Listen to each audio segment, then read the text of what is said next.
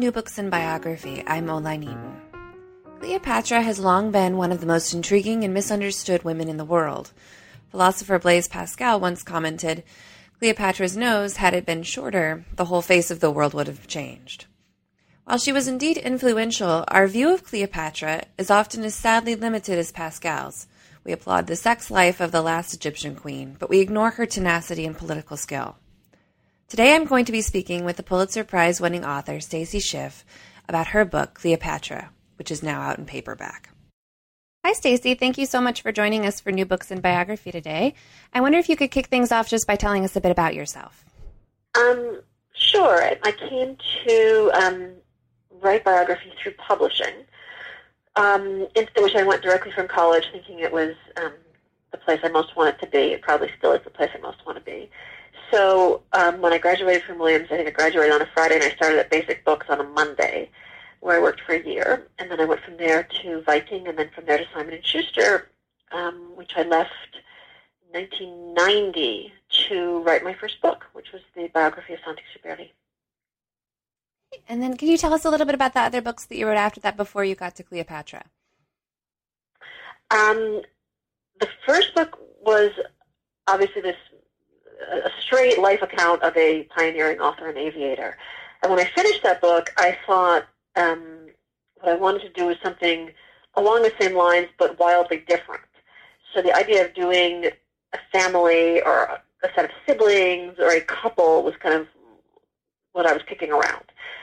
Um, and I had always been a Nabokov fanatic. So the Vera idea, the idea to write about Mrs. Nabokov or about the marriage of the Nabokovs, um, pretty much came out of that sense of wanting to write a book that was the same but different, wanting to see if you could explore um, a, a, person's life through his relationship, um, wanting to see how the life and the work, the life and the work um, were intertwined, trying to disentangle a marriage to some extent. Um, and I think that the idea of the Nabokovs being caught up in the entire cyclone of 20th century history was pretty appealing as well. Um, and from there, I went backwards in time to the 18th century um, to write about Ben Franklin's years in France, which are the eight years, the American Revolution, and then the peace negotiation that follows. So the eight and a half years that Franklin spends abroad as a very old man, which is the greatest act of Franklin's life, and I think the least understood, the least written about, and the most influential one um, and also a very poignant one because he does the greatest service he can do for his country, arranging for um, the financing and the arms which will win us our revolution, for which when he comes back he gets no thanks whatsoever, and it's a chapter on which we like to close the door since it implies that we didn't make our um, and we didn't gain our independence single-handedly, that the French actually were instrumental in, in, in gaining us our, our liberty. Um, and from there, I paused for a second to try to figure out how not to write a book about Cleopatra, which I spent probably six months or a year trying to resist um, because it seemed like such a wacky proposition at the time. And then I finally um, dove into it. Okay, and we're going to dig into the story of Cleopatra in just a second. But first, I'd like to establish what she looked like, which is kind of a superficial point, but I think it's an important one given that in most people's minds she is Elizabeth Taylor. Yeah, and I figure that, you know, years after this book is published, she will still be Elizabeth Taylor. I feel like that's an indelible image and I did feel when I started that book as if, and as I say, it was a proposition partly because you're up against so much well-established, well-encrusted mythology. You know, you're up against Shakespeare, Dryden, and Shaw, and then you're up against Elizabeth Taylor. That's a pretty hard, you know, it's pretty obdurate mass to have to work through. Um, we know very little about what she looked like, except what Cleopatra looked like, except what is on coins. And those are the only images we can really accept as authentic. There are obviously busts but none of the busts has ever been entirely 100% authenticated. And, and many museums which hold Hellenistic busts of women whose hair um, was worn in hairstyles like Cleopatra's and who are wearing ribbons or diadems around their forehead, which would denote royalty, um, are thought to be Cleopatra, but none of them is necessarily um, a Cleopatra, and, and all of them have had their vogues and fallen in and out of favor. So the, the images on which we fall back are the coins that Cleopatra either had herself minted or were minted in um, territories she controlled. And on those coins, she looks very much like um, like her predecessors, like the Ptolemies, her, her family. um, sharp-nosed, sharp-featured, in fact, um, with a very prominent chin, uh, sunken eyes, um, a high forehead, um, very Semitic in her looks, and, and possibly looks more more so, more sort of sharp-featured because she's trying to look authoritative um, and, and royal um, on the coins, possibly because the engraving at the time was obviously not hugely sophisticated.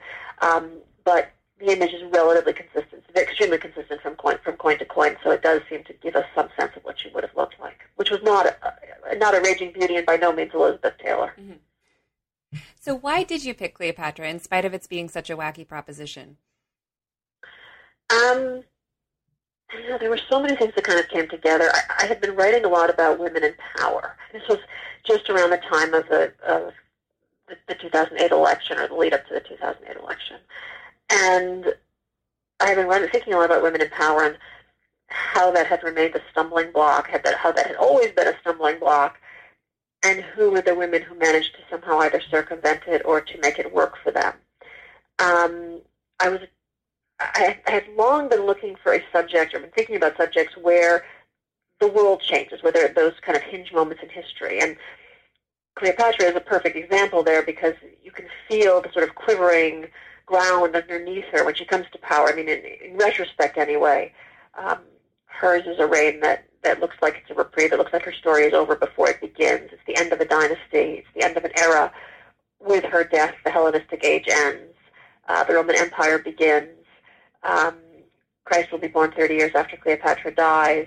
Egypt will lose its autonomy with her death and not regain it again until the 20th century. Um, so many things are in flux, and you can feel the hunger spiritually in the air, religious, religion-wise. Um, it just was an incredibly fertile time, and so it was partly this idea of writing about a woman in power, partly um, the idea of being able to let some myths crumble, if not shatter. Um, and it was part of the idea of um, grappling with a world which is um, so much in transition and therefore so rich and so much written about. I mean, interestingly, we have so little.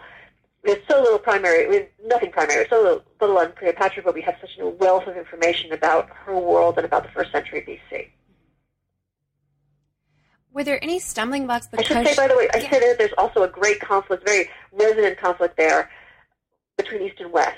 Mm-hmm. The East and West were defined differently in Cleopatra's Day, obviously, than they are today. But you know, at the time I was working on the book, or before I was working on the book, our lives were so saturated with um, Iran, Iraq, what was happening in the Mid East, um, that whole tension between the right, the right-minded Republican West and the sort of dissolute, decadent East, which is very much the conflict of Cleopatra's Day, except of course she typifies um, the the occult East to the, to the Roman mind. So there was a real sort of modern resonance in the story too, which I'm sure I didn't escape completely.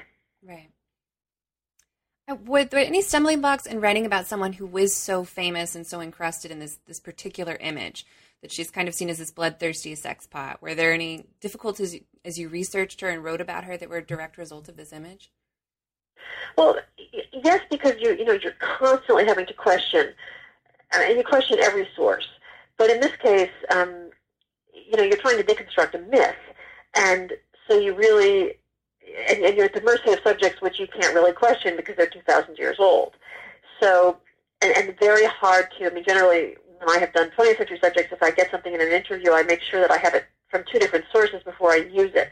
Obviously, I couldn't do that kind of, um, I couldn't, I couldn't be quite so assiduous in checking things with this. So there's always a sense of having to take the sources um, at not never at face value, always with a certain grain of salt, sometimes with mountains of salt, or just ignore them completely.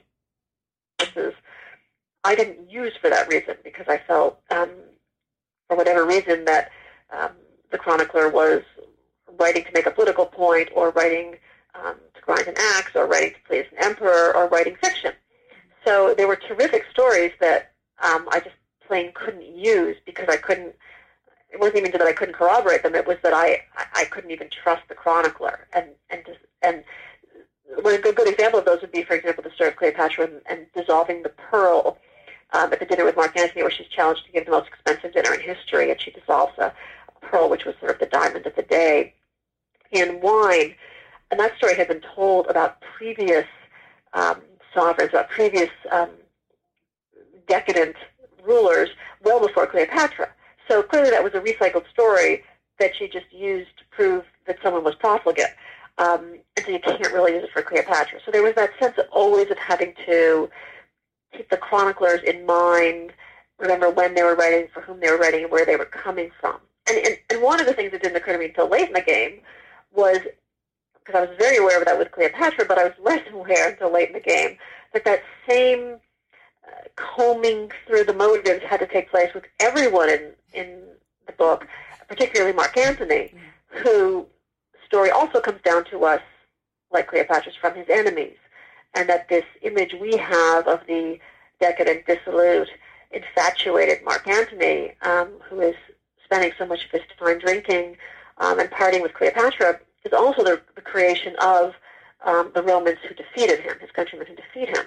So that there too, I had to, um, or I should have been, um, reading the sources very carefully and very skeptically. God, that sounds really difficult. it was, you know, it, it, was it was maybe a year into. I said this before. It was maybe a year into the research, or a year and a half into the research, where I realized that I had to do sort of a crash course in who each of the men was who writes her story, and not mm-hmm. just what century was he writing in, but you know whom was Suetonius writing for, whom was Appian writing for, whom was Lucan writing for, and who were and who were each of these men. Mm-hmm. And you know, it was like a, it was of course a mini biography in a way because it was you know why they what what the agendas were and, and where this person was coming from. Had he had anyone who had you know when Athenaeus writes on Egypt, he, he's he's he's Egyptian. He's seen Egypt, but when Lucan does, he's never set eyes on Egypt. So there's this there was always that sense of um, having to know who what what even the geography of those those lives had been. Mm-hmm. So, which sources were particularly helpful to you in fleshing out the story of Cleopatra? Well, I, I generally would, would would go back to Plutarch for several reasons. First of all, he's Greek by culture, and second of all, although he's writing you know, moral history or, or, or, history that is meant to um, hold up a moral example of some kind, he's not writing with any political agenda, um, as so many other people were. He's not writing. Um, he's not writing propaganda, and he gets his stories of Cleopatra. Um, they come to him over three generations, but he has eyewitness accounts of Cleopatra. So he would he would be the one person, I guess I would say, whom I took always at face value. Although there are a few times, Plutarch, for example, gives us the story of Cleopatra hearing that Mark Antony's wife is about to come visit, and she and she stages these elaborate uh, crying fits, and she goes on a hunger strike, and she simpers and she wails, and you know, it, it seems a little overblown. It seems like you know it's typical sort of men writing off hysterical women kind of thing. So there are times where even Plutarch didn't quite pass the, the test with me. Uh, there are several accounts of Cleopatra's death, and Plutarch seems very overblown. So there are times where I questioned even him. But I would say certainly Plutarch, Dio, Appian, Suetonius. You know, it's hard because the people who really knew Cleopatra the best wrote almost nothing about her. There's one line in Caesar about Cleopatra, and it basically says she was a good, obedient female.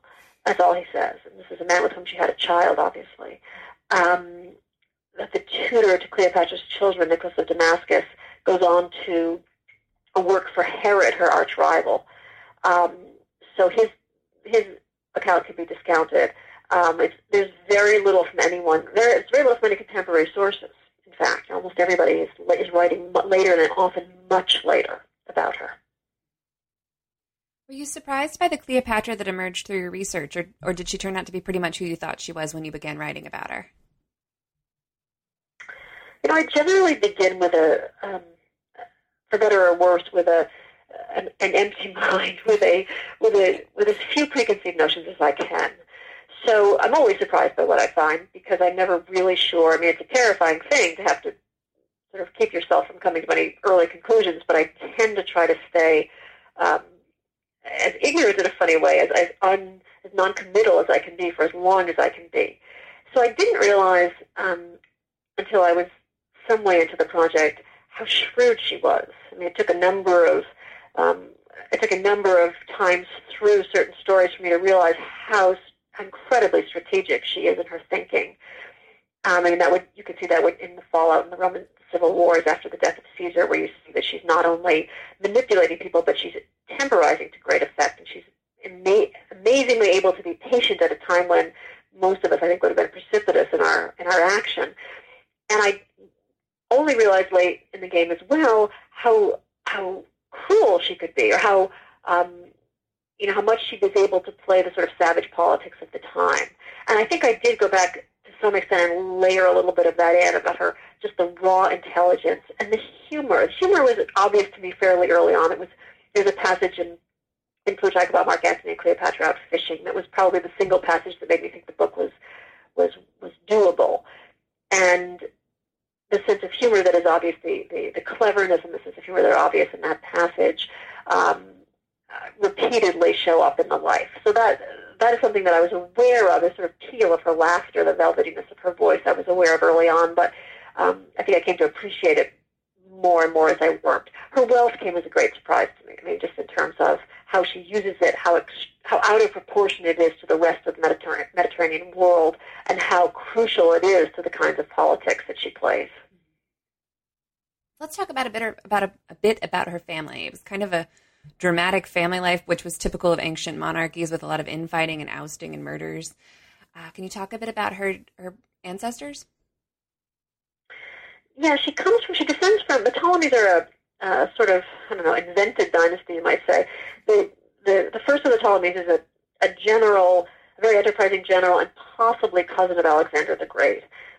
And on the death of Alexander the Great in 323 BC, Ptolemy, as he's called, realizes that Egypt um, represents the, the jewel in the crown, basically, of Alexander's um, empire, and claims it for himself. And he establishes the Ptolemaic dynasty um, so a foreign dynasty in Egypt, um, which until the day of Cleopatra is in fact a Greek-speaking, they're, they're obviously Greek Macedonian, they are a Greek-speaking dynasty. Cleopatra, we're told, is the first of the Ptolemies. She's the last of the Ptolemies, but she's the first who will even bother to speak Egyptian, the language of the people over whom the Ptolemies rule.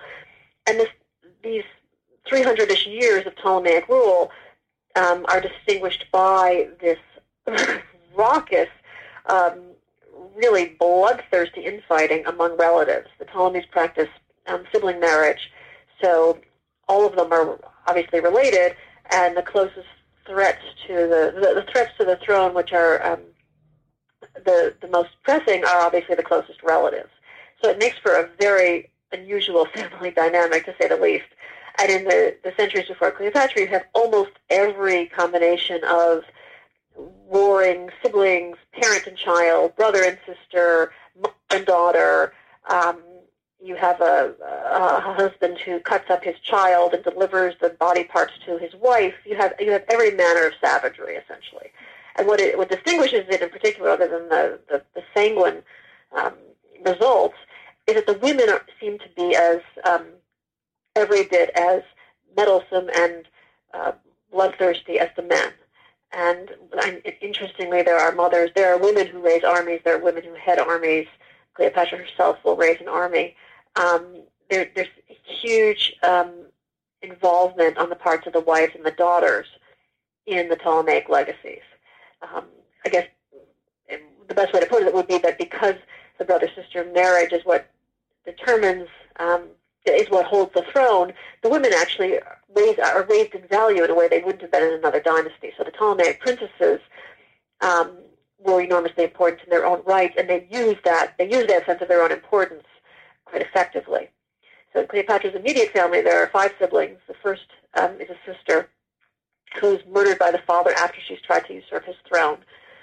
On the father's death, Cleopatra and her next youngest brother ascend to the throne um, they're very quickly involved in a civil war, and he will die in the course of that civil war.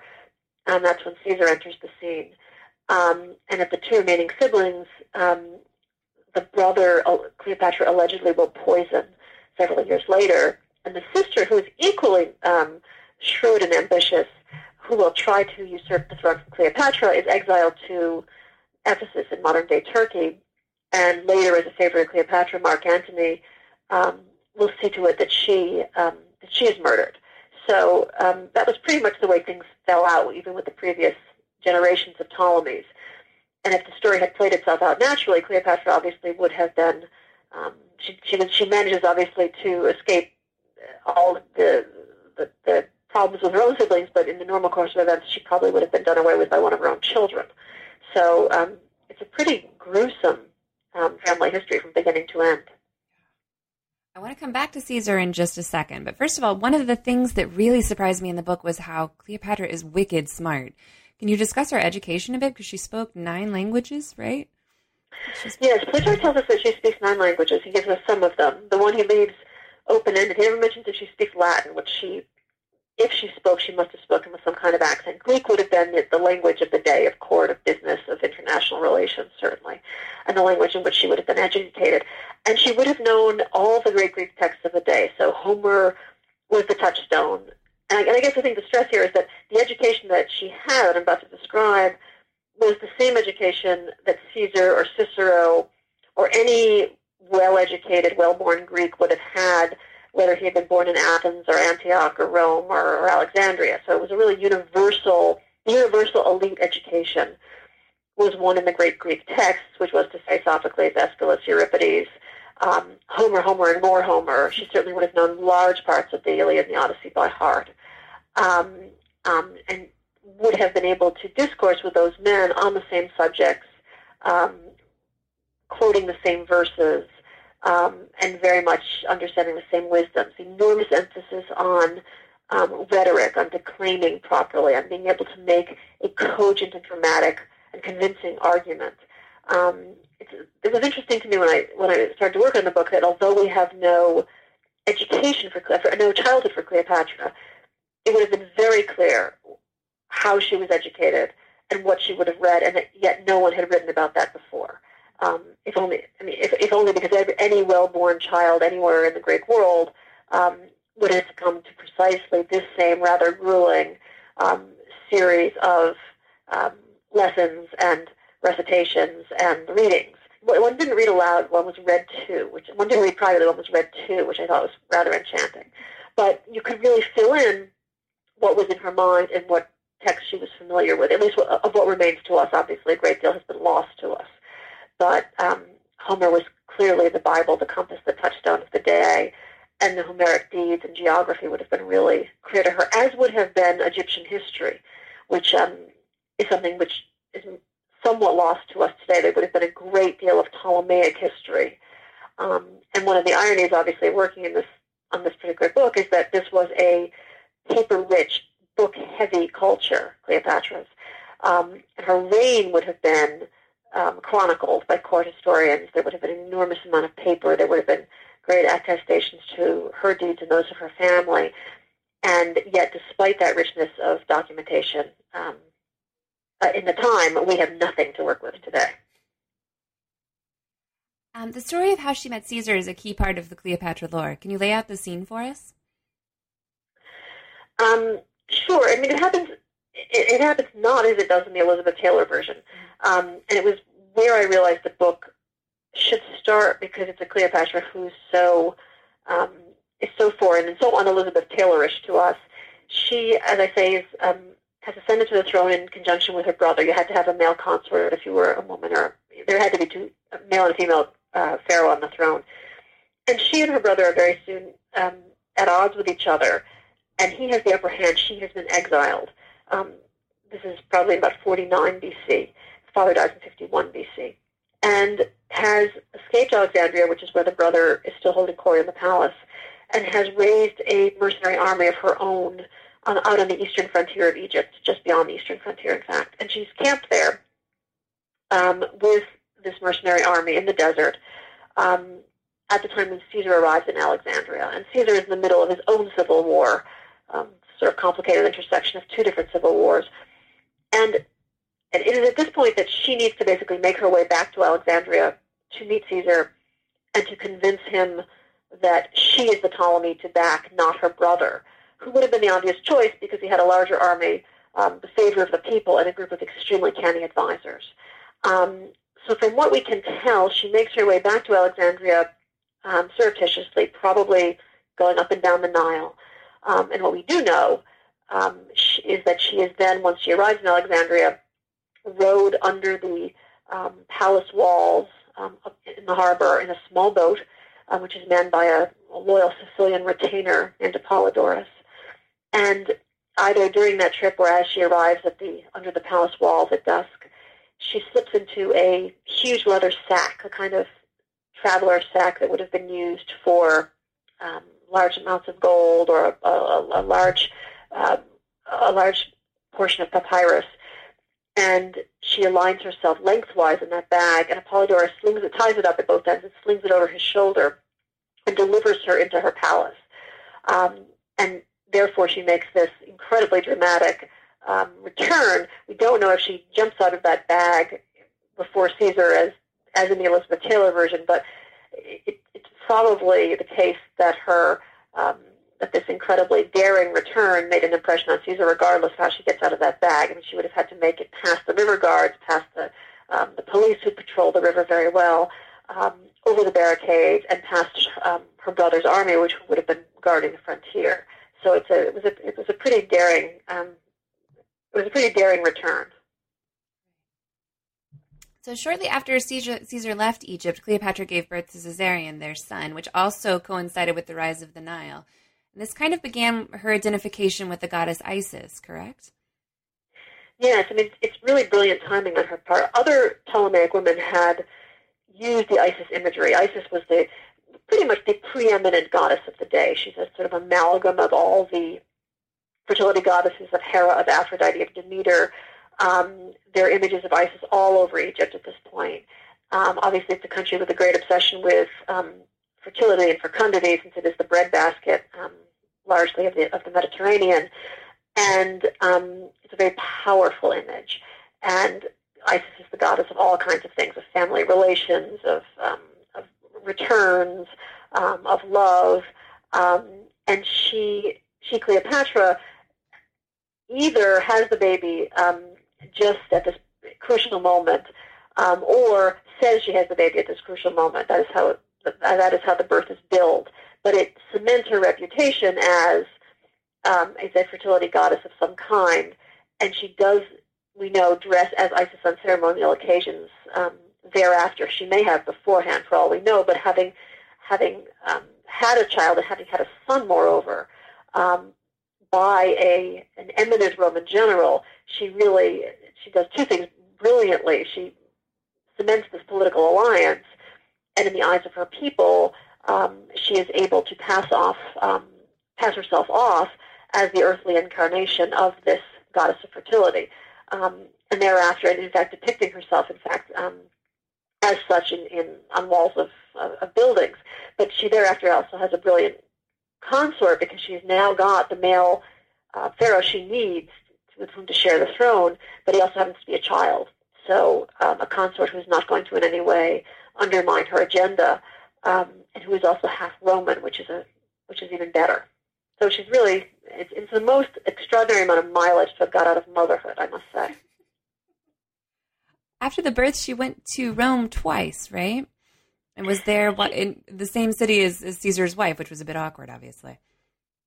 Know, she either makes it's very unclear if she makes one long trip, which would seem odd. It's it, it's dangerous always to be away from from your country for a long period of time in these kind of restive days, or she makes two shorter trips. And the two shorter trips seem more likely, especially because there there are only certain times you can sail across the Mediterranean. Um, so it's more likely, I think, that she make two spring trips. But she's there, yes, with Caesarion, her son with Caesar, living in Caesar's villa in the hills, while his wife lived across town. Um, we know very little about how their relationship was conducted at the time, but we we could, we know that she couldn't have been in Rome had Caesar not invited her there. Um, we don't know why she goes. Um, it would have been in her best interest, obviously, to have made the trip. It's, it's, it would seem to be in his blindingly poor interest for her to have made the trip. Um, and she's there when Caesar is murdered, which may have added, in fact, to the litany of complaints against him. It's, it was interesting to me that in all of the lists of Caesar's misdeeds, which account for the assassination, he you know comports himself as a king. He takes too many honors on himself. He pays too much attention to um, to military matters and too little to civic matters. Um, he's become too um, too lavish in his um, in, with honors. Um, he's essentially behaving like an autocrat.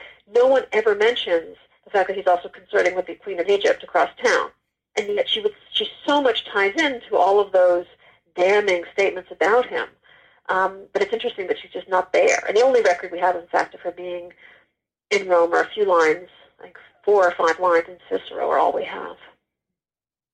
Can you talk a bit about the tensions between the Greek, the Romans, and in Egypt? Because I know there was a lot of racial tension. It was the conflict between East and West. It was it was very interesting in the book. If you could talk about that a bit more.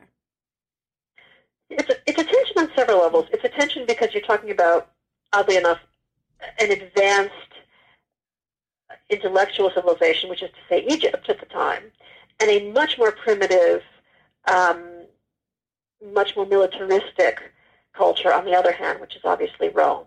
And, you know, when I say this was a moment of great transition, all of that's about to change, um, or at least all is about to change in terms of who is the more eminent civilization. Egypt at this point had inherited the mantle of Athens. Alexandria was the intellectual center of the world at the time, at Cleopatra's time. Um, very much the um, the opulent, gorgeous, gleaming, um, sophisticated fashion capital, the place you went to buy a book or hire a tutor.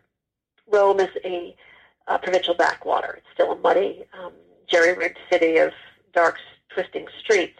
Um, and Cicero always said, there was no place to buy a book in Rome. Um, and so you really have this sense of a city about to come into its own, Rome, looking both scornfully at Egyptian opulence and Egyptian, uh, the advanced civilization, which is Egypt, and yet enviously at that place. And you know that's a combination. I think we all know well that that very very toxic mixture of of scorn and envy. Um, so on the one hand, there's a washing, a wringing of hands, a washing of hands of all that is Eastern and somehow uh, corrupt. And on the other hand, there's a wholesale admiration um, of all of those advances. So many intellectual advances have been made in Egypt. Um, when Caesar comes back from Egypt, he brings with him a whole catalog of things, a, a better calendar, um, the idea to, to run a census, the idea of, of founding a library, all these things which were um, which had existed in Egypt for years, but which were new to Rome. So there's a, the tension there is really between old and new, um, Republican and despotic, um, Spartan and extremely lavish, and Cleopatra really, the Ptolemies really epitomize all that is opulent. Um, it is their job to give the best parties and live in the greatest, most extraordinary palaces, and the Romans are still at this point priding themselves on the simplicity of their lives. Um, of course, all of that will change, and within 100 years of Cleopatra's death, um, not only will the master craftsmen all have moved to Rome, but Rome will have become Rome will begin to become as opulent and decadent as, as had been Alexandria. One of the things that really came across so well in the book was how Cleopatra manipulated that opulence to kind of shape her persona and the public's perception of her, which is really obvious in her journey into Tarsus to meet Mark Antony in 41 BC. Can you talk a bit about that? Well, that's the, the scene that Shakespeare steals um, wholesale from Plutarch. Um, and for good reason. It's Cleopatra has this is at the end of the this is the fallout of the um, the fight for Caesar's mantle after his death, and the two obvious candidates in the field at this point are Octavian, uh, who ultimately defeat Cleopatra, and Mark Antony, who has taken control of the East. And she's been summoned repeatedly to meet Mark Antony, and she has very cannily resisted those summonses. Um, but at this point, she can resist no longer, and so she either on her own, of her own initiative or at the suggestion of Mark Antony's henchmen, decides to make this extraordinary appearance when she um, when she finally does go to call on Mark Antony in Tarsus, which is southern Turkey today, and she um, gets herself to the north side of the Mediterranean, where she dolls up some local ferry boats in in the most extraordinary fashion with purple sails and um, silver oars, which clatter and glint in the sun. Um, and she uh, dresses herself as Aphrodite in golden robes and reclines on her on her ship. Um, she's attired her her maids her maids as cupids and nymphs. She has a, an orchestra on board. Incense is spewing in great clouds into the air. And she very slowly, as this kind of divine apparition, makes her way um, up the river toward Tarsus to meet Mark Antony as this sort of goddess incarnate. Um, and you know, you can imagine in a, in a in a world that was as um, that was as simple and as um, imagistically starved as was this one. I mean, there was no there was no TV, but this was a pretty technicolor incarnation of things. Um, what an impression she would have made, and it, it seems as if she purposefully made this procession quite slowly, so as to let the word um, that the word arrive in advance of her that this um, Aphrodite had come to call on Mark Antony um, um, in Turkey, and and in fact that is how it is billed: is that she arrives as a, as as this goddess. Um, Antony is deserted. There's so Plutarch tells us he's doing business in the marketplace, and the entire city has essentially emptied so that it can run out to uh, witness the arrival of this extraordinary apparition. And poor Mark Antony is uh, is left to be left alone on his on his on his tribune while everyone else has gone off to um, to see see this extraordinary visit. I'm going to pull back a little bit and ask a big picture question because if people want further details, they just need to read the book. But in Cleopatra, you write, she convinced her people that a twilight was a dawn, and with all of her might struggled to make it so. Can you expound upon this, and also what do you view as her legacy? Um, sure. I mean, she, as I say, when she comes to power, if you look at it from from you know, the 21st century, um, it's all, the, the jig is up. The Romans have, um, you know, this is one of those moments where you, when you're living in history, you, you obviously have no perspective. But at this point, when the she comes, at the point that she comes to power, the Romans have gobbled up almost the entire Eastern Mediterranean. She's the the, the Ptolemies are the sole um, major power with any autonomy. Um, and it's just a matter of time before Rome essentially takes over. Um, how clear that would have been to her, you know, is obviously a, a question of, of some debate, but her father had spent all of his life attempting to make peace with Rome, to hold Rome at bay, to pay Rome off. This was, and of that she would have been completely aware. So that she's holding back the tide um, the idea of holding back the tide was clearly the single most important thing on her agenda, maintaining her hold on an empire in an age where you where this colossal superpower uh, was honing in on you, was surrounding you on all sides. Um, so that's why I say there's a you know she's trying to convince her people that times are as good as ever. She affects an intellectual renaissance in Alexandria. Um, she's essentially trying to rescue an economy that is faltering, all at a time where the cloud of Rome is on the horizon, um, really more ominously than it had ever been. Um, and, and, you know, in terms of a legacy, the, the, legacy, I suppose, is the anti-legacy. Is had Cleopatra survived, had Cleopatra not been defeated, um, the world would have looked entirely different. But there's no, she makes no lasting change in Egypt. She simply holds off the inevitable for a remarkable 22 years. Um, had she and Mark Antony not been defeated, um, all of you know, Christian history would have been would have fallen out differently. Well, thank you so much for talking to us today about Cleopatra, which is now out in paperback. Any idea who you'll be writing about next? I am working on a book about the Salem witch trials, with which I would welcome any help whatsoever. It's a far cry from Hellenistic Alexandria. All right. Well, thank you so much, Stacy. Thank you. Stacy Schiff is the author of Vera, Mrs. Vladimir Nabokov, winner of the Pulitzer Prize, as well as Saint-Exupéry, a Pulitzer Prize finalist, and A Great Improvisation, Franklin France and the Birth of America, which was winner of the George Washington Book Prize and the Ambassador Book Award. Her latest book, Cleopatra, is now out in paperback. I'm Oline Eaton. This is New Books in Biography. Thanks for listening.